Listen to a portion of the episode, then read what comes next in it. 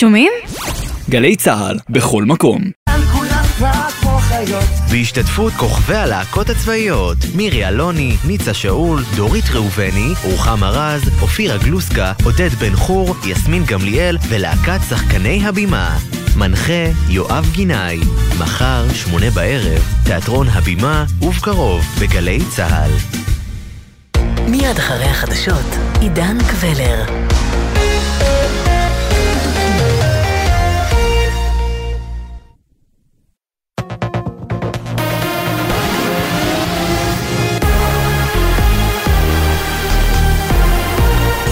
גלי צה"ל השעה שבע. ערב טוב, באולפן יהונתן גריל עם מה שקורה עכשיו. שתי תקריות חריגות היום בגבול לבנון, ביום השנה ה-17 למלחמת לבנון השנייה. פעילי חיזבאללה ניסו לפגוע בגדר הגבול סמוך לזרעית. צה"ל הפעיל נגדם אמצעים שהוטמנו מראש, וכמה מהפעילים נפצעו. באירוע נוסף, פעילי חיזבאללה הבעירו אש בגבול באזור מטולה. כוחות צה"ל ביצעו ירי לאוויר ונמצאים במקום. שר הביטחון יואב גלנט, שממריא בשעה זו לביקור באזרבייג'אן, התייחס לאירועים בצפון עם עלייתו למטוס. אנחנו uh, הרתענו uh, פעילי חיזבאללה באמצעים לא קטלניים, ואנחנו נמשיך ונעמוד על משמר ביטחונה של מדינת ישראל.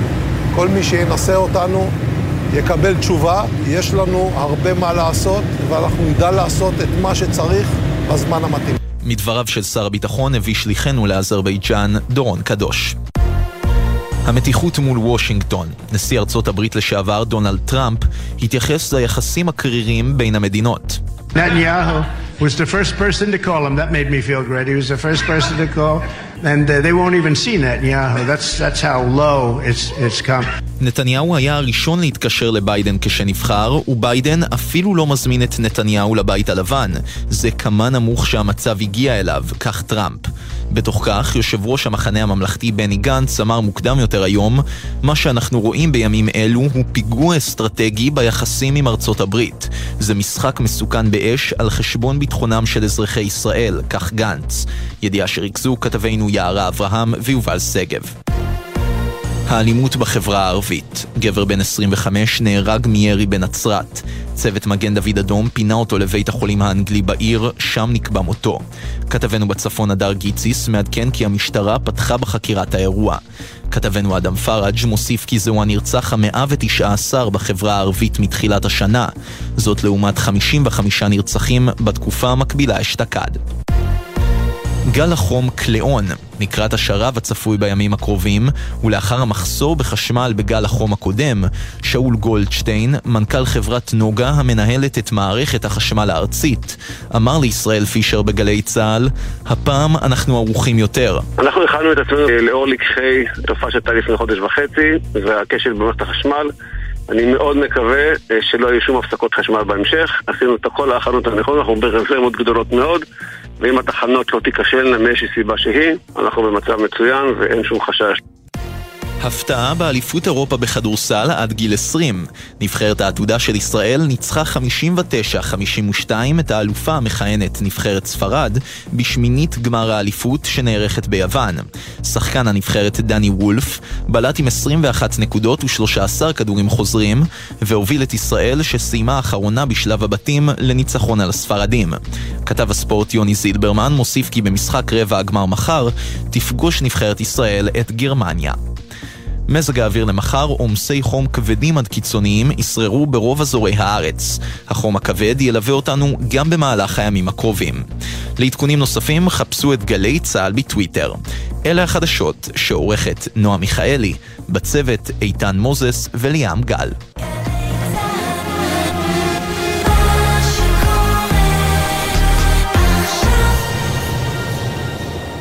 בחסות בוש, המציע מקררים שלוש וארבע דלתות אקסטרה אקסטרה לארג' בחמש שנות אחריות מלאה חינם.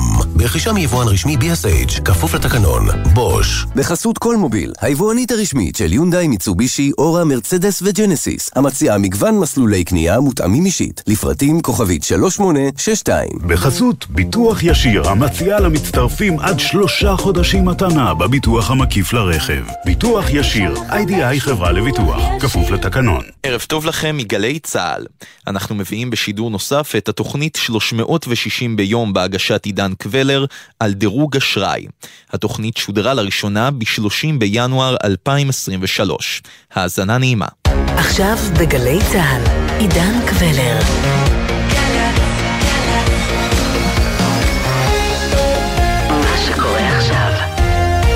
שלום לכם, מאולפן 360 ביום, ההסכת היומי של גלי צה"ל. הזדמנות מעולה לחצי שעה של העמקה, כל יום בנושא אחד שמעסיק את כולנו מ-360 מעלות. והפעם, דירוג האשראי של ישראל. מהו דירוג אשראי של מדינה? מהו דירוג אשראי בכלל? למה הוא מושפע מתמורות פוליטיות, מרפורמות אפשריות, מהצעות חוק? האם זה לא סתם מצב רוח של חברת דירוג זאת או אחרת? מניין בכלל צברו חברות הדירוג את כוחן? הרי אלה גופים פרטיים. ואיך הכל סובב סביב אולי ספקולציה על דברים שהולכים לקרות. איך זה עובד בעולם? והאם באמת אנחנו מצויים עכשיו על סיפה של סכנה? או להפך, הם לא מבינים שום דבר, ודווקא המחוקקים כאן מהממשלה הזאת יודעים מה טוב, או מה אנחנו צריכים. על כל אלה, במסע שלפנינו. אני יודעת שהכסף לא חשוב, אני יודעת אם הלך אולי הוא יום אחד ישוב. אני יודעת שאתה יודע שאני יודעת שלחשוב עליו זה סתם בזבוז. ותחילה נלך אל הבסיס. מהו בעצם דירוג אשראי? דירוג אשראי של מדינה למשל. פרופסור אשר בלס הוא הכלכלן הראשי לשעבר של בנק ישראל, וכיום מרצה לכלכלה במכללה האקדמית אשקלון. דירוג אשראי הוא דירוג שנקבע על ידי גוף שמדרג מדינות. יש שני גופים גדולים uh, ביותר, uh, והם המוכרים.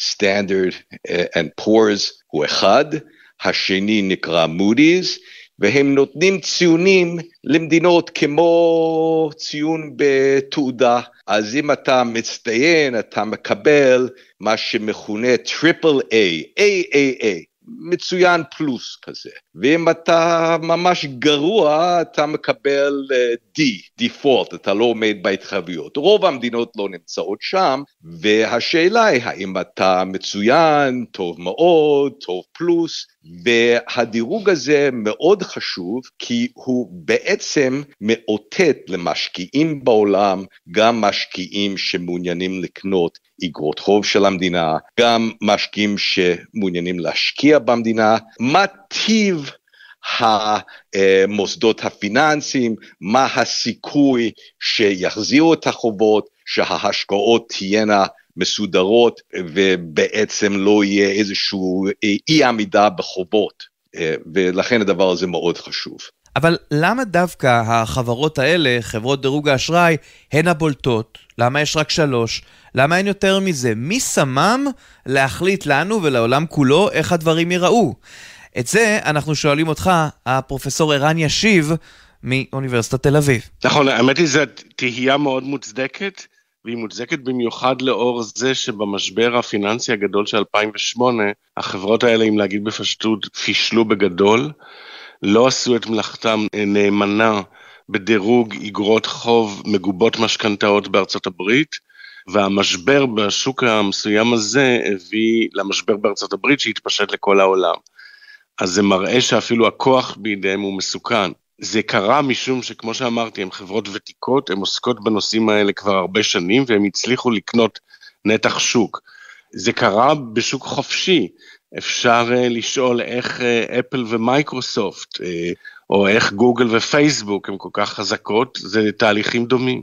אז איך זה עובד מבחינת מדינת ישראל? מה הם הדברים שקובעים את דירוג האשראי שלנו עוד לפני שניגע ברפורמה המשפטית שעומדת כעת על הפרק? הפרופסור אליס ברזיס, מנהלת פורום מקרו במחלקה לכלכלה באוניברסיטת בר אילן, סוקרת עבורנו את הדברים. אז ברור, כל הנתונים הכלכליים פלוס נתונים של סיכון ביטחוני, סיכון פוליטי וגם מיקום של אותה מדינה. מבחינה זו, למדינת ישראל, אף פעם לא היינו בדירוג הגבוה ביותר בגלל הסיכון הביטחוני, אבל הצד הכלכלי היה תמיד מצוין, גם הצד הפוליטי. היום הכל, הכל מתערער. אבל מעבר לאמות המידה הללו, עמית תומר, ראש תחום כלכלה וחברה כאן בגלי צה"ל, בעצם זה לא רק העניין הכלכלי, נכון? אחד מאותם הקריטריונים האלה שחברות אה, דירוג האשראי אה, בודקות, זה בעצם את היציבות שלנו כמדינה, לא רק את היציבות הכלכלית. אה, אני אתן לך דוגמה אחרת לגמרי. בשנים שבהם הממשלה לא הייתה יציבה, כל השנים האחרונות בעצם שהיינו ברצף בלתי נגמר של מערכות בחירות, סוכנויות דירוג האשראי הזהירו מספר פעמים שחוסר היציבות הפוליטי הזה יכול להוביל לבסוף להורדת דירוג האשראי של ישראל, כי בעצם יפחדו מסיטואציה פה שממשיך לא להיות אה, תקציב אה, קבוע ואין אה, תוכנית עבודה. עכשיו בעצם קורה הדבר ההפוך, יש ממשלה ממשלת הימין על מלא, שלכאורה אה, הייתה נראית לנו אה, יציבה ושתחזיק שנים קדימה, סוכנויות דירוג האשראי היו אמורות להיות שמחות כתוצאה מהשינוי הזה. אבל הרפורמה המשפטית מדאיגה אותה מכיוון קצת אחר, שזה בעצם האיזונים והבלמים, שיטת המשטר שמשתנה כאן מאוד אה, במהירות ונותנת כוח לרשויות אחרות. וזה בעצם uh, ככה מקור להידגע עכשיו שדירוג האשראי שלנו ייפגע, ושוב, אם הוא ייפגע, אם הציון שלנו ירד, המשמעות של זה היא שזה יעלה לנו ביוקר. בכל הלוואה נצטרך להחזיר סכום גבוה יותר. אבל אחת הבעיות עדיין, וזה דבר שקשה מאוד אולי להבין אם אינך כלכלן, זה איך ניתן להסתמך על מצבי רוח, על ספקולציות, על מה יהיה אם כך ייעשה. פרופסור אשר בלס אומר כן, זה בהחלט לא דברים שחקוקים בסלע. קודם כל, זה לא מדע מדויק, ו...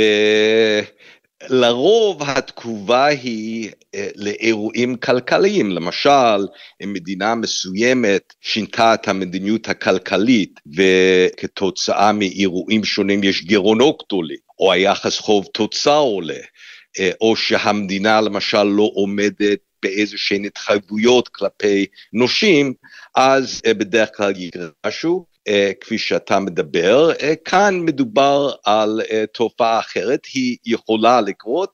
היא אה, פחות שכיחה לענייננו, בוא נאמר זאת. אז התופעה הלא שכיחה עליה אתה מדבר, פרופסור בלס, היא למעשה העובדה שכאן מכינים רפורמה שאמורה להיות מאוד כוללת, לא באמת מדורגת, ואיפה הדברים האלה התרחשו, ואיך זה השפיע על דירוג האשראי שלהם. כלומר, סקרו כאן כמה מדינות בתרחישים הקיצוניים ביותר, נכון? זה נכון שמדינות שדיברו עליהן, אה, טורקיה והונגריה, מקבלות אה, דירוג, במיוחד טורקיה, נמוך. הונגריה, נקרא לזה נמוך, אבל לא עד כדי נמוך כמו טורקיה.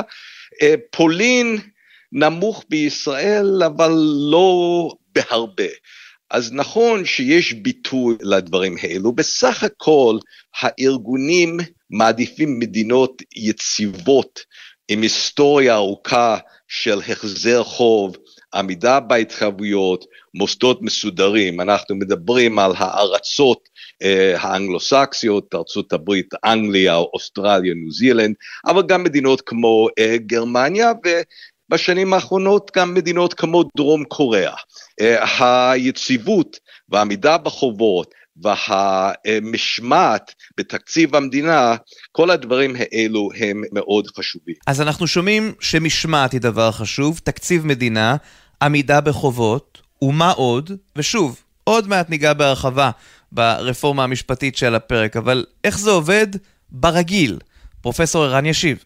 בשגרה, אה, סוכנויות הדירוג האלה לוקחות בחשבון כל דבר שעשוי להשפיע על תוואי המשק של אותה מדינה. יש מחקרים שבודקו איך חברות האשראי נותנות את הדירוג, כלומר מה בפועל, לא מה הן אומרות, מה בפועל השפיע על הדירוג, ומצב המשק שמתבטא בתוצר לנפש, בקצב הצמיחה, בקצב האינפלציה, ודברים מהסוג הזה, הם, הם משתנים מאוד חשובים שמשפיעים על הדירוג. אם אירועים פוליטיים, החל מפולריזציה ופילוג פנימי בתוך uh, המשק, שקורה כיום בהרבה מדינות, עד כדי מלחמות, uh, קונפליקטים, מאבקים, עשוי או עלול להשפיע על תוואי הצמיחה למשל, הן לוקחות את זה בחשבון, וזה קורה כל הזמן בכל העולם. המצב כיום בישראל, לדעתי, מהווה דוגמה קיצונית ההתחשבות הזאת שצריך לקחת, כי הציפייה שלי לפחות, האישית שלי, היא שיש תסריטי קטסטרופה כמעט לגבי המשק הישראלי, אם יתממשו דברים מסוימים אה, במישור הפוליטי שאנחנו מדברים עליהם כיום. כן, השאלה אם יתממשו. אז שוב, אנחנו מדברים על אם ואם, אבל את, פרופסור אליס ברזיס, אומרת, זה בכלל לא סיפור של מצב רוח עכשיו. אבל הפעם זה לא סיפור של הרגשה. הפעם אלו דברים אמיתיים. זה נכון שבכלכלה פיתחנו בשנים האחרונות אפשרות ששום דבר לא קורה, ובכל זאת דרך שציפיות מתגשמות, יש איזשהו שינוי. כמו שאתה אומר, שינוי אווירה, אנשים חושבים שהמצב רע, אז הם ישקיעו פחות, והם יקנו פחות, ולכן זה ישפיע. זה לא המצב כאן. זה לא בגלל שכלכלנים דיברו ואמרו יש סכנה שהמצב התחיל להידרדר. זה בגלל שבניו יורק טיימס ובאקונומיסט אומרים יש מדיניות חדשה בישראל וכולם מבינים שהיא מסוכנת.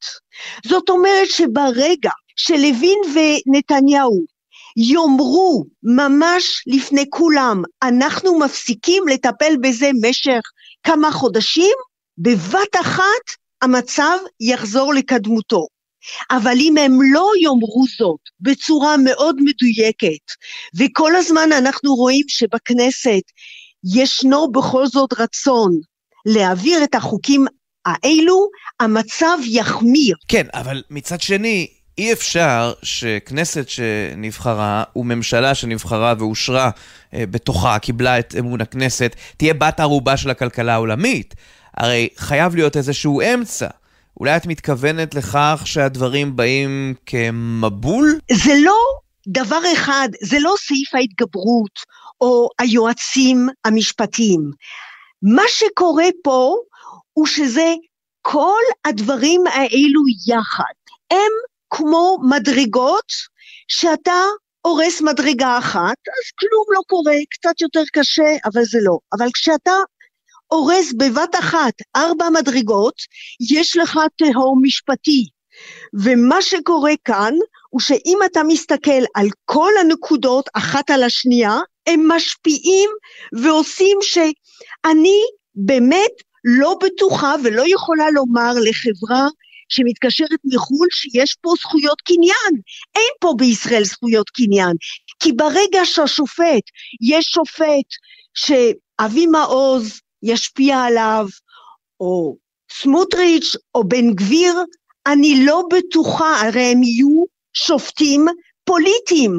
אני לא בטוחה שמחר לא יאמרו גם, רגע, היא אישה, סך הכל למה יש לה בכלל כספים משל עצמה? אתה בטוח שזה לא יקרה? אני לא בטוחה. אבל הדברים האלה נשמעים אפוקליפטיים לגמרי.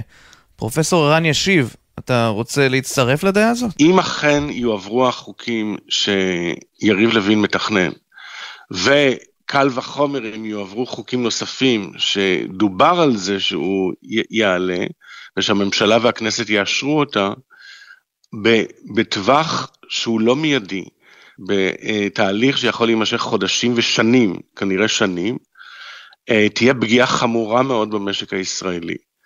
ואם אני אחזור רגע לדירוג האשראי, חברות האשראי ודאי ייקחו אותו בחשבון שהוא, כאשר הוא יקרה, ויכול מאוד להיות שהם יצפו אותו עוד לפני שהוא קורה, כלומר הם יקדימו אה, למשל לא לפשל כמו שהם עשו ב-2008, הם יקדימו ויתריעו שזה עומד להיות. כאשר חברת דירוג אשראי מפרסמת דירוג אשראי, היא גם מפרסמת מין תחזית קדימה, היא אומרת, הצפי הוא חיובי, הוא ניטרלי או הוא שלילי. אז אה, סביר להניח שהם מוקדם יותר יפרסמו תחזית שלילית, וכשהדברים יתחילו לקרות, הם ילכו ויורידו את דירוגי האשראי. ובכל זאת, פרופסור אשר בלס, איך יכול להיות שהעולם כולו תלוי בחוות דעת של שלוש סוכנויות בלבד? עד כמה הדבר הזה באמת מטלטל את העולם? נשמעה ביקורת על שיטת עבודה שבעצם הם אה, מורידים דירוג כשהסוסים כבר ברחו. ולכן אה, לא לגמרי ברור שאם תהיה תופעה שאנחנו כולנו מקווים שלא תקרה, האם הם יזהירו על כך מבעוד מועד או אם לא, וגם היו מקרים, גם לגבי חברות שהזהירו על מצבים לא טובים ובסוף הם לא התממשו. לא מדובר במדע מדויק, יחד עם זאת, בשביל הרבה מאוד גופים בחוץ לארץ, שקודם כל הם נעזרים בחברות הדירוג, ולחלק מהם אפילו יש אה, קביעות בתקנונים למיניהם, שהן אה, רשאיות רק להשקיע במדינות או בחברות שמגיעות מראש לדירוג מסוים.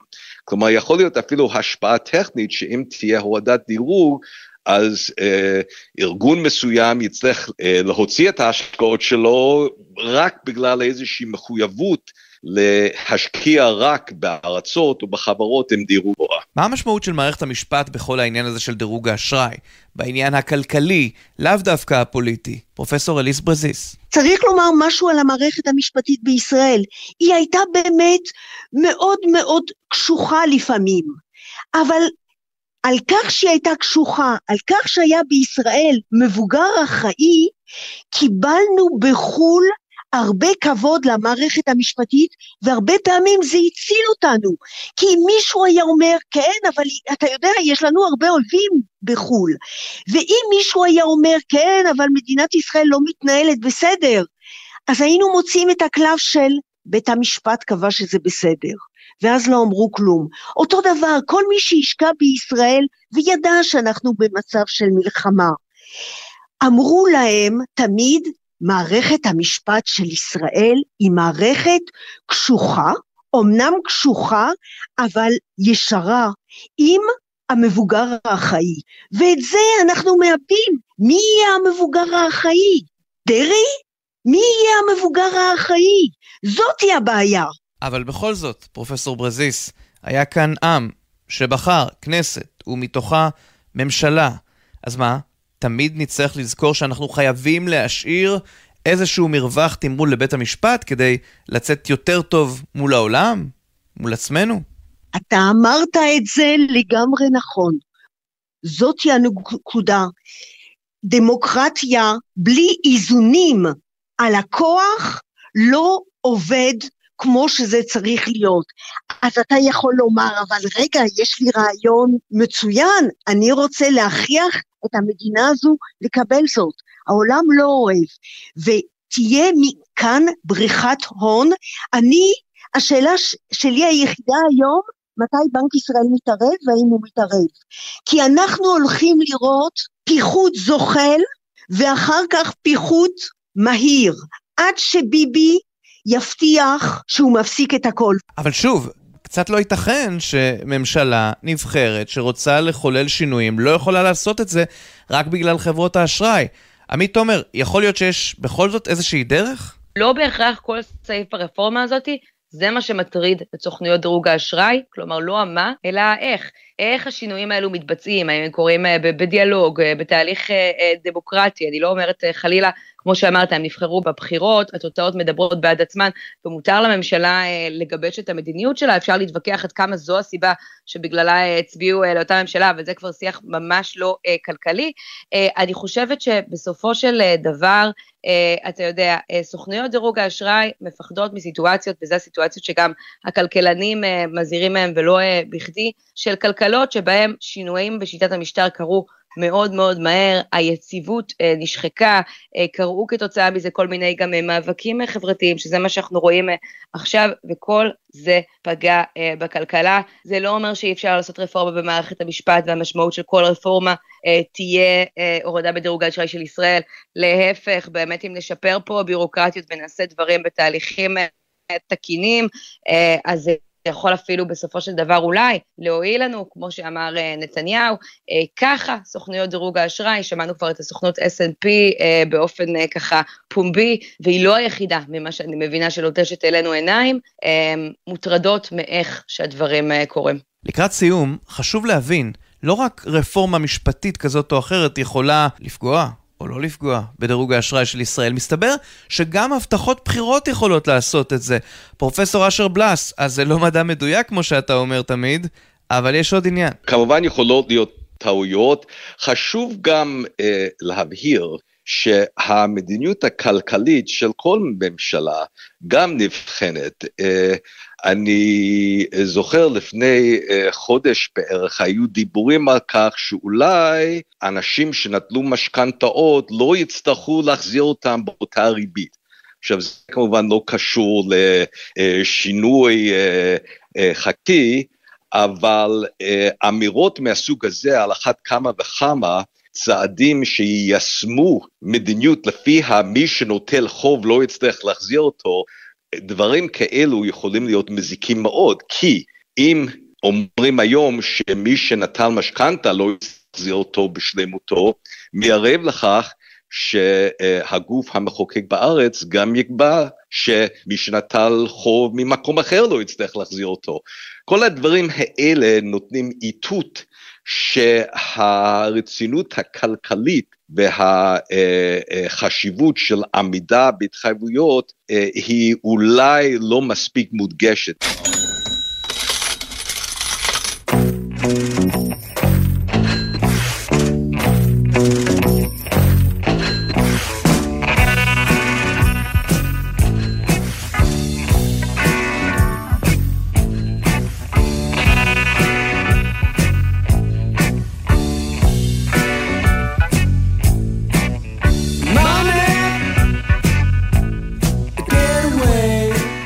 כאן 360 ביום, ההסכת היומי של גלי צה"ל. בכל יום 30 דקות של צלילה לתוך נושא אחד שמעסיק את כולנו, מ-360 מעלות. אנחנו זמינים לכם ביישומון גלי צה"ל ובכל יישומוני ההסכתים המובילים. אתם מוזמנים לפנות אלינו אם תרצו שנעסוק בנושא מסוים, שנסביר אותו, שנתמקד במשהו, אנחנו כאן בשבילכם.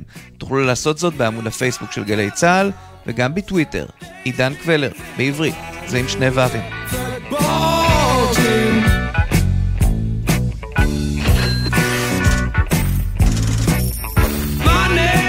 העורך שלנו הוא נמרוד פפרני, על הביצוע הטכני, הדר נהיר ואלה מוטולה. עורכת הדיגיטל היא מיה אורן. אני עידן קבלר. שלום.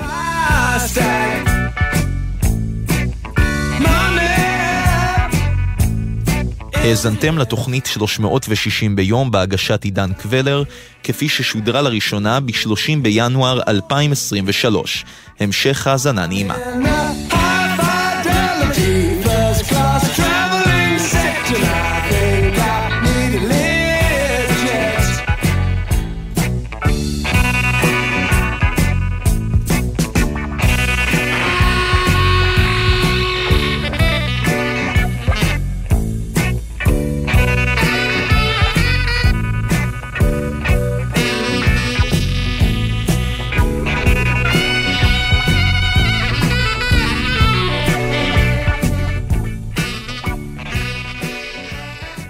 בחסות אנשור פלוס אדוונס, המסייע לשמירה על הכוח וההגנה הטבעית. אנשור פלוס אדוונס, שאלו את הרופא או את הדייתן.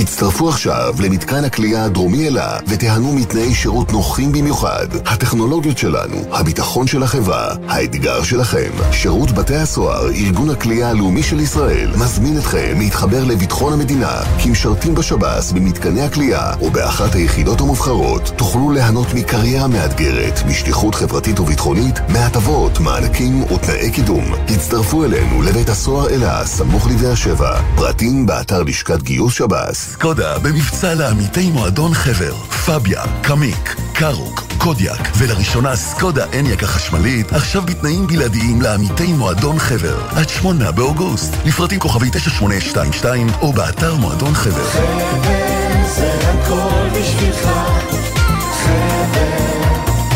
כפוף לתקנון.